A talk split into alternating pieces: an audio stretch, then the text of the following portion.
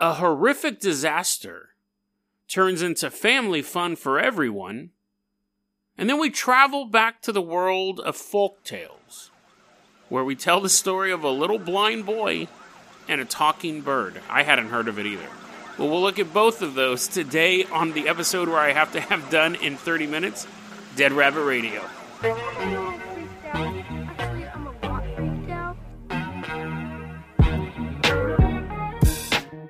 Hey everyone, welcome back to another episode of Dead Rabbit Radio. I'm your host, Jason Carpenter. I'm having a great day. I hope you're having a great day too. If you listen to yesterday's episode, you know that I am waiting for a shuttle to take me to the airport. The shuttle arrives at 7:30. It's 6:30 now. I still got to put my clothes on, but everything's packed up. Now, when I say I have to have this episode done in a half hour, technically that's correct, but I don't want you to think it's a rushed episode. I had all these stories pre planned out. It's not like I'm just scrolling through my bookmarks going, oh, there's one. That one looks funny.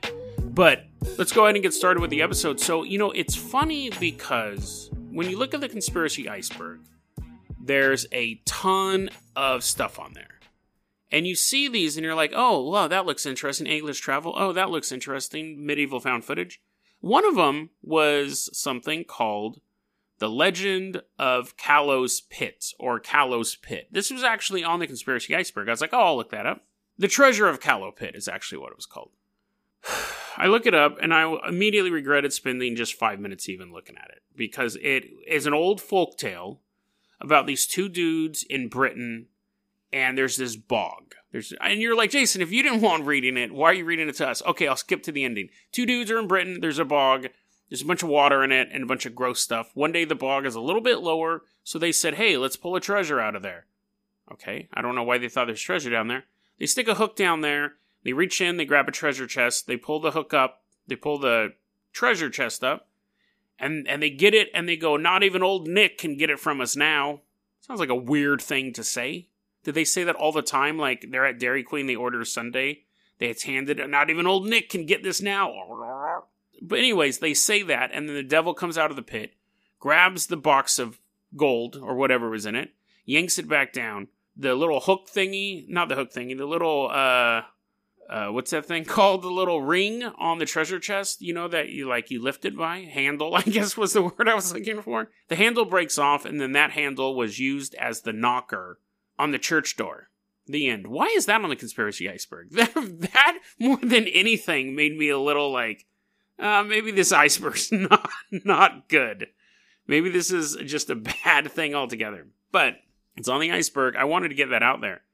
But from finding the Callow's Pit, I found a website that was nothing but folk stories. Now, I really liked my Tailypo episode about folk stories. I know I actually said I was going to do this story second, but I've already started doing it. So while I was looking for Callow's Pit and being disappointed, I found a website of folk stories, and some of them are flat out bizarre, which makes sense because they're folk stories. They're passed around, people are making stuff up all the time. They're kind of trying to teach a lesson more than anything. But I found this story and I was like, what the hell is going on in this story? I was constantly being shocked by just how ridiculous it could get. I was just constantly being like, what is going on in this story? This is the story. And I had never heard it before. I don't think anyone's ever heard it before, but I could be wrong on that because halfway through the story, I realized they were in a totally different location than where I thought they were originally at. And you'll see what I mean. This is the story of the blind boy and the loon. Wonk, wonk, wonk, like a bird, loon, not like a lunatic running through the woods capturing children and blinding them. There's a blind boy, his sister, and his stepmom. They're all living together. The blind boy is an amazing hunter. He hunts on sound and smell and possibly taste if the creature is close enough, but he can't see him. So he's like the daredevil of hunting and his stepmom hated his guts. Absolutely couldn't stand the kid. Now, I don't know how old any of the people are in this story, but I'm going to assume I kept picturing the boy and the girl probably like late teens, maybe, but I could be wrong. Late teens, the stepmom will say she's 30. She's probably a MILF. She's probably a MILF. Okay, so that's the setup. So, a picture where you think that story took place. I thought it took place in merry old England. Or maybe, you know, like I don't know, maybe Sweden or something like that, but a place with trees and a forest. And you're a hunter, right? Then, after the whole just set up the family dynamic, I get to this sentence. One day in spring, when food was short and when the ice in the window was melted, a huge bear smelling meat attacked the ice hut. What? If it's going to take place in Eskimo land or it's going to take place in a place where people live in ice, tell me that in the beginning. Say there was a cold wintry day in Eskimo land. Like, don't start me off picturing like a gingerbread house and a bunch of people living in it. And then all of a sudden I realize their house is melting. Like that is a plot point that's going on. Their ice in the window was melted. I guess that could be the ice, like, well, it doesn't matter because they live in an ice hut. Anyways, this giant bear shows up, just starts trashing the place. Ah, ah, And the boy's blind, so actually, why didn't he smell the bear coming? Because he's a super, super hunter beating the house up. Bear's trying to get in the house. The stepmom gives the boy the bow and says, "Kill the bear! Kill, kill it! Kill it! It's going to destroy all of us! It's going to kill us!" He shoot. Oh, this is so funny. So he, the blind boy, is able to find his target and he shoots the bear with the arrow, and the stepmom kills it. Kills the bear. Stepmom says, "You missed! You missed, and you shot our dog. Leave now." Get on! Leave! That was my favorite dog. I liked him more than you. She kicks the blind boy out. He, like, she exiles him, right? And the blind boy, this happened later on in the story. The blind boy's thinking, wait a second. Dogs don't make a huge noise when they fall to the ground. He's like, I'm pretty sure I killed that bear. I'm pretty sure I heard 800 pounds hit the ground, but my stepmom kicked me out of the house. She said that I shot the dog instead. So, how big was their dog? Would be another part of the story I want to know a detail of. The little boy's kicked out, right? He goes to another snow house, and these now where they're specifically being called snow houses, so we do know it's somewhere in like the Arctic. He goes, and they have dogs down there, I guess, and bears, not polar bears. I don't know. He goes to another snow house, and he's blind. Remember, this is a key point. He's blind. The new house he goes to is abandoned and it's dirty and smelly. He described, he's like, oh my god. Now, how smelly, first off, how smelly can ice get? Secondly, if you're blind, like blind, blind, how do you know something, how do you know it's dirty? Like, you can have daredevil senses, but I don't think he's like rearranging people's, like, he's straightening people's pictures. You know, uh, sure, if you trip on a soda can, you're like, well, that's weird. I'm in the middle of a living room. There's a soda can here. But you walk into our house and it's dirty. And I will say, if ice doesn't smell, imagine how smelly something would have to be for you to smell it on the snow. Anyways, he's in this house. He's like, this sucks. I wish I was back home, even though my stepmom hated me. I'm pretty sure I did shoot that bear. And I miss my sister. I miss my sister. Oh, and I guess I should add this too. He didn't, she didn't kick him out of the house. And he just, like, walked to this other snow house. She basically dragged him there and then abandoned him so he couldn't find his way back. So quite cruel. Quite cruel woman. But a MILF. Actually, she could be a. It kilf like an ice. Never mind. That's stupid. Okay, so he sent it home. Now back at his house, at his old house, his stepmom and his sister were eating a bunch of eating a bunch of bear meat. And she's like, "Oh, that was a great plan. Like now I have one less mouth to feed, we got me and me and this girl have all this bear meat. But the sister really misses her brother, so she begins sneaking him out bear meat. And it's so funny because she this is part of the story. I'm not making this part up. She brings shows up at the boy's house, the hunter's house, and says, "Hunter boy, blind brother, I have brought you some food. I know you must be starving. Here, eat this." And he eats it, and he immediately recognizes the taste of bear meat. And he's like, "I knew it! That's stupid! I knew it! But here's the thing why didn't the sister just walk in and be like, hey, you did shoot the bear, here's some bear meat? Like, why did she leave that detail out? She knew why he got kicked out. What if he had, she had to like sit there and like she has a big smirk on her face that he can't see?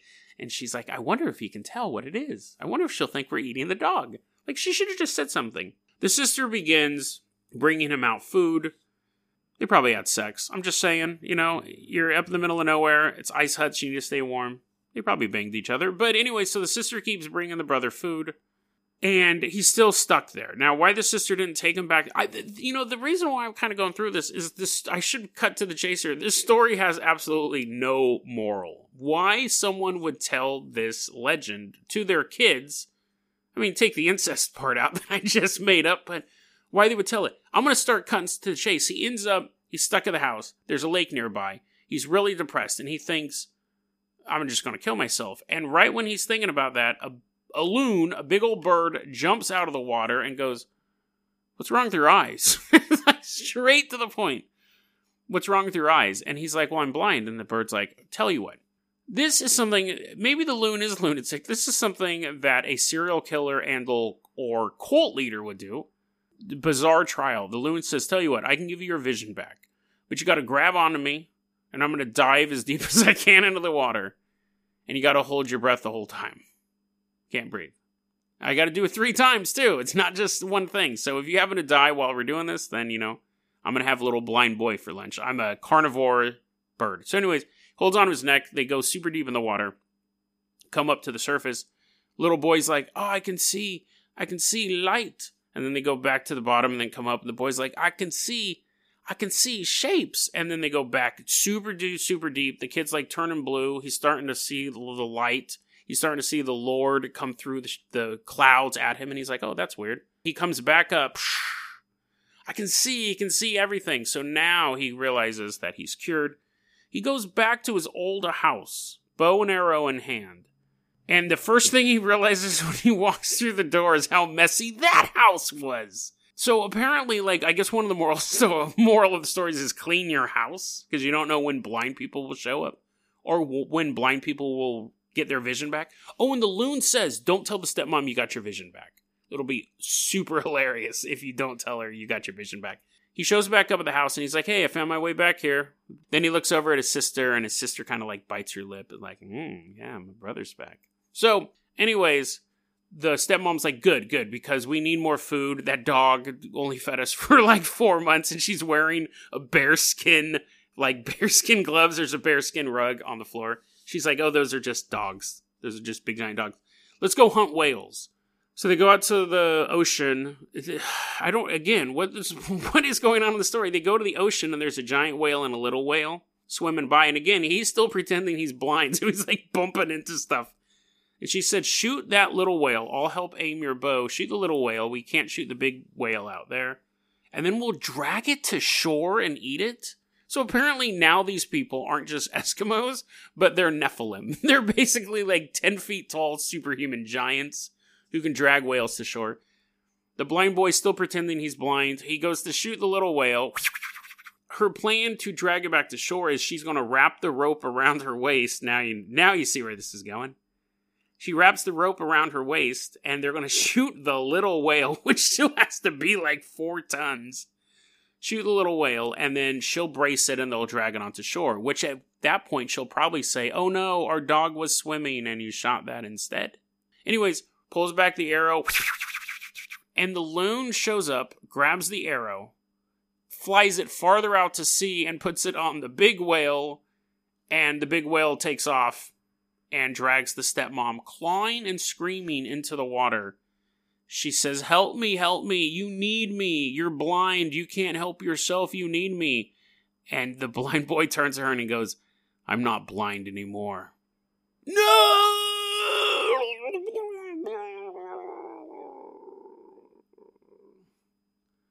Stepmom gets dragged out to sea. Who is that story for? What is, there's no moral lesson. What's the moral lesson? Don't be blind talk to talking birds who tell you to drown three times? What is the moral of that story? I don't get it. And I read that and I'm thinking there's so many bizarre details in it. Plus, there's no real redemption. He just found a magical way to get his vision back, and then he murders somebody. Then he goes home and bangs his sister. Now, yes, I did add in the incest subplot. Makes it a little more interesting. But I was just like, who is this story intended for? Which made it perfect for me to waste 16 minutes telling you about it. I love that story though. I love that story. They should make a movie based on that. They could have who let's see, who would we cast as the blind boy? Never mind. I've wasted enough time on this story. But you know what? Iceberg conspiracy theory list This is what you deserve. Don't put stupid stuff on there like Callow's Pit, because then I have to start reading about blind boys banging their sisters. Going from that story of familial. I know I didn't pronounce that right. Going from that story of a loving family, let's take a quick look at Daegu, South Korea. Daegu, South Korea. It's a place, obviously, but more importantly, we're looking at the year 2003. And even more importantly, we're looking at February 18th. So, Daegu, some of you guys, I, am probably not pronouncing it right. It basically sounds like I'm saying ragu, but Daegu, but you're just to have to go with me on this. My shuttle shows up very shortly. I spent way too much time talking about that blind boy, but I got to take my time with this because this is an interesting one just from the way that everything played out. I try not to laugh because I know what's coming. So, Kim Dae Han was this dude. He had a stroke.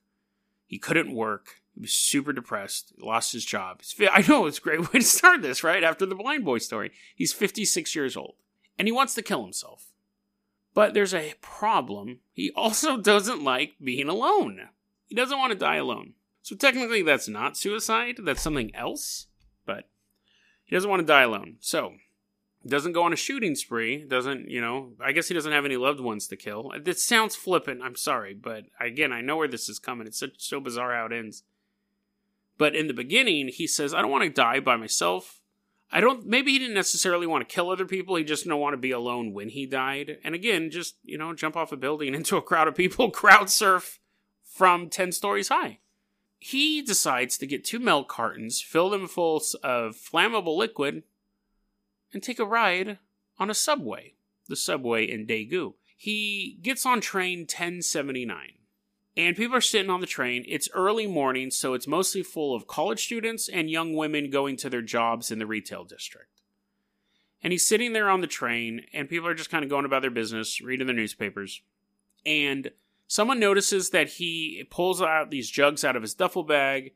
He sits them down, and then he starts like trying to find a lighter. And then he gets it and he's trying to light it. And at this point, people are getting really suspicious. I'm sure they could smell the chemicals as he got on, but now you see a guy fumbling with a lighter. A fight breaks out over the lighter. People are trying to stop him from doing whatever nonsense he's about to do.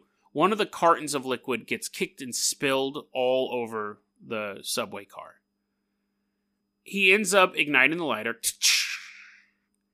and he catches on fire. Kim catches on fire and immediately freaks out. Oh my god, oh my god, what's going on? Oh yeah, I forgot I was going to try to commit suicide, but this totally hurts.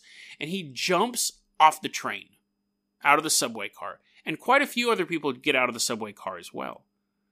But the problem is is that you had it wasn't just one subway car, you had all the all the cars connected together as the subway works and the insulation that was between like the outer metal shell and the inner metal shell. So you had like the outside, then you had some insulation to keep everything warm. And then on the inside, you had the rest of it, and then you had that's where the seats were and everything. The fire actually got into the insulation, installation, insul, insulation, and shot through the train. So if you weren't in that car, it didn't matter. All the trains now were burning on the inside of the walls. Plastic started to melt, and everything became pitch black smoke.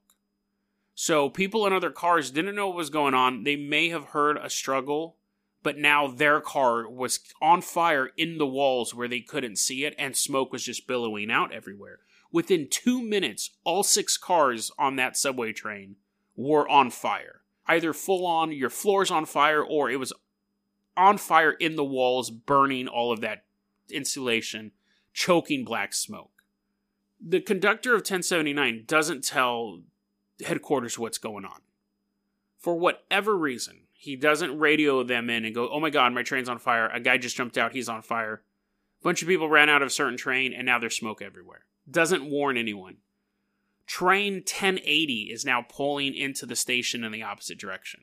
Hmm, it stops alongside 1079, so now they're both facing in different directions. Like they're both parked next to each other now. And the doors open up to let the people out of 1080, but just smoke is every just everywhere at this point. So when their doors open up, 1080 they doesn't know what's going on. Black smoke begins filling the subway and they have to close the doors again.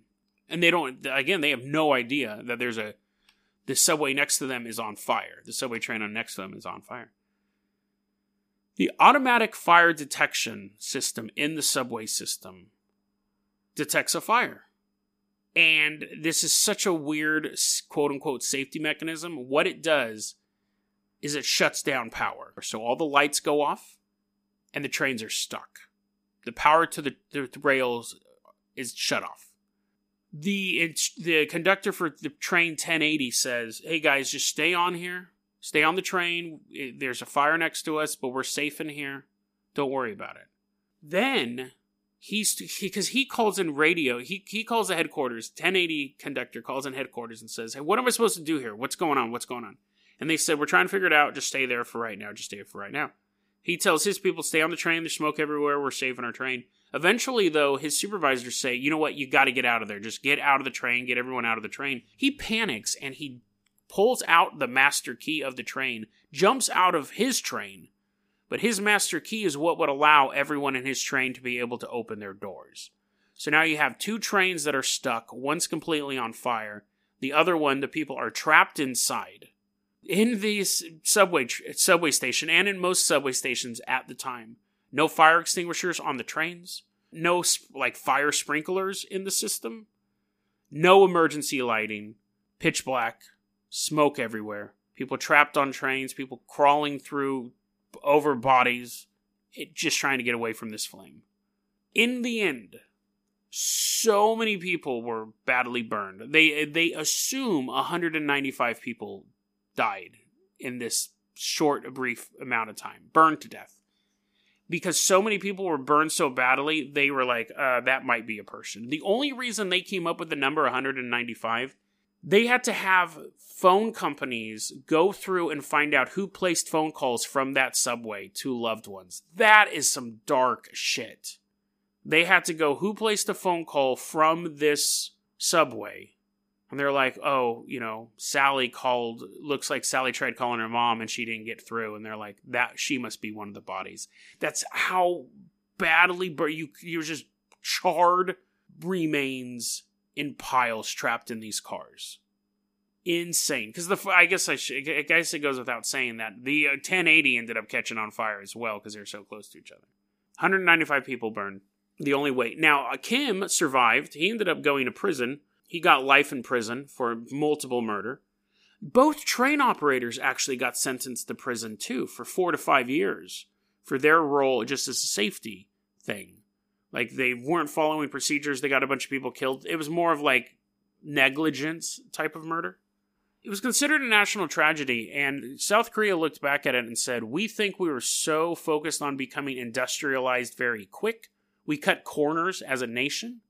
We said, oh, you know, let's just hurry up and get this stuff done. We weren't thinking like fire extinguishers or power not being. Let's not shut the electricity off when there's a mass casualty event.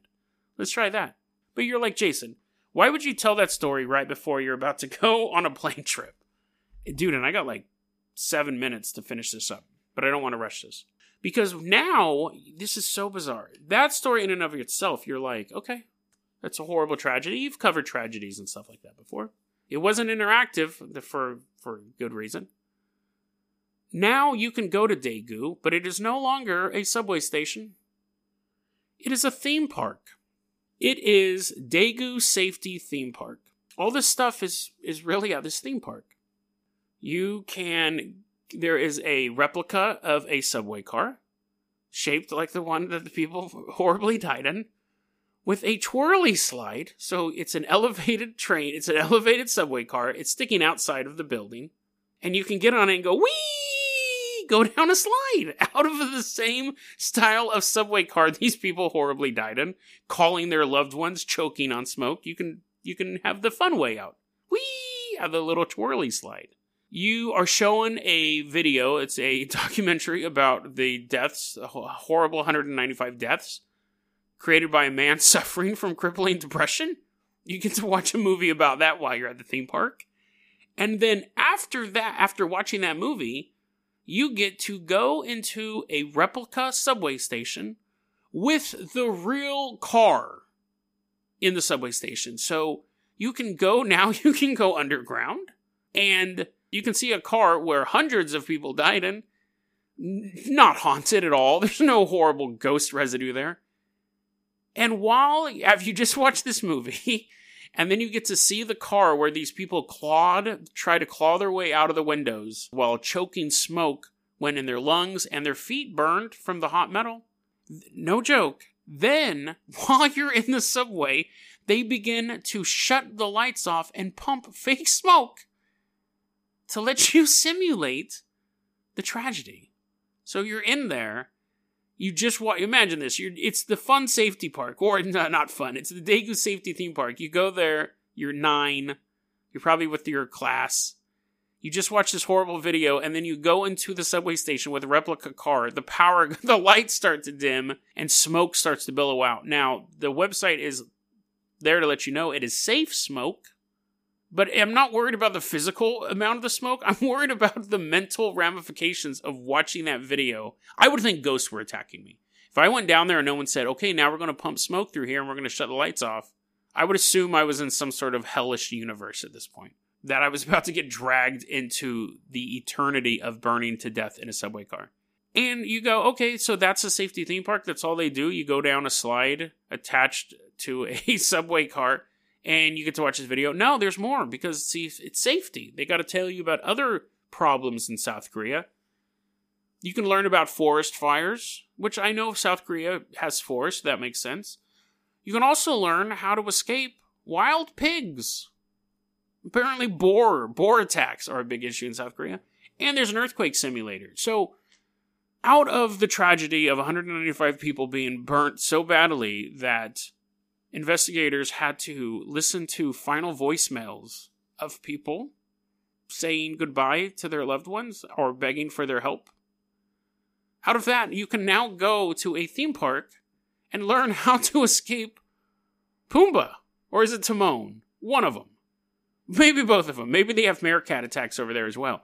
But out of all that tragedy, you can now learn what it's like to be in an earthquake. What I want to learn is how not to die in a subway car. And they teach you that in the most gruesome way possible by simulating you dying in a subway car. You can actually see like phones and pieces of the stuff that's all melted and they're like, see, look how bad we were back then as far as our fire suppression technology. It's much better now. Oh no, there's smoke billowing through the walls as the power goes out. That's absolutely terrifying absolutely terrifying. I can't imagine that stunt being pulled anywhere in America.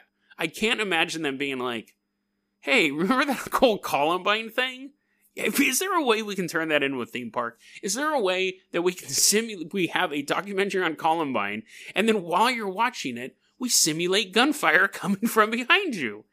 And then, as you're running out of the school simulation, we'll have wild boars attack you. So at the same time, you can learn how to avoid wild pig attacks. I can't imagine this flying anywhere in America.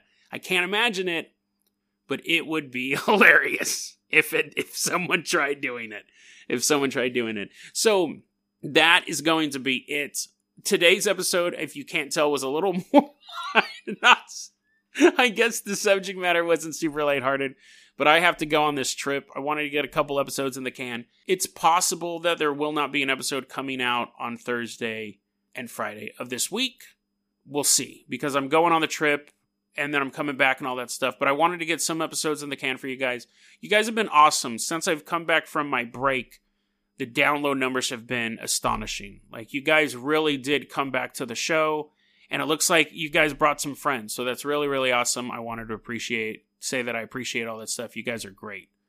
So I'm going to go finish getting dressed. I got 29 minutes to do it. You guys have a great day. Let me give, do my outro. Deadrabbitradio at gmail.com is going to be your email address. You can also hit us up at facebook.com slash deadrabbitradio. Twitter is at Jason O. Carpenter. Dead Rabbit Radio is the daily paranormal conspiracy and true crime podcast. You don't have to listen to it every day, but I'm glad you listened to it today. Have a great day, guys.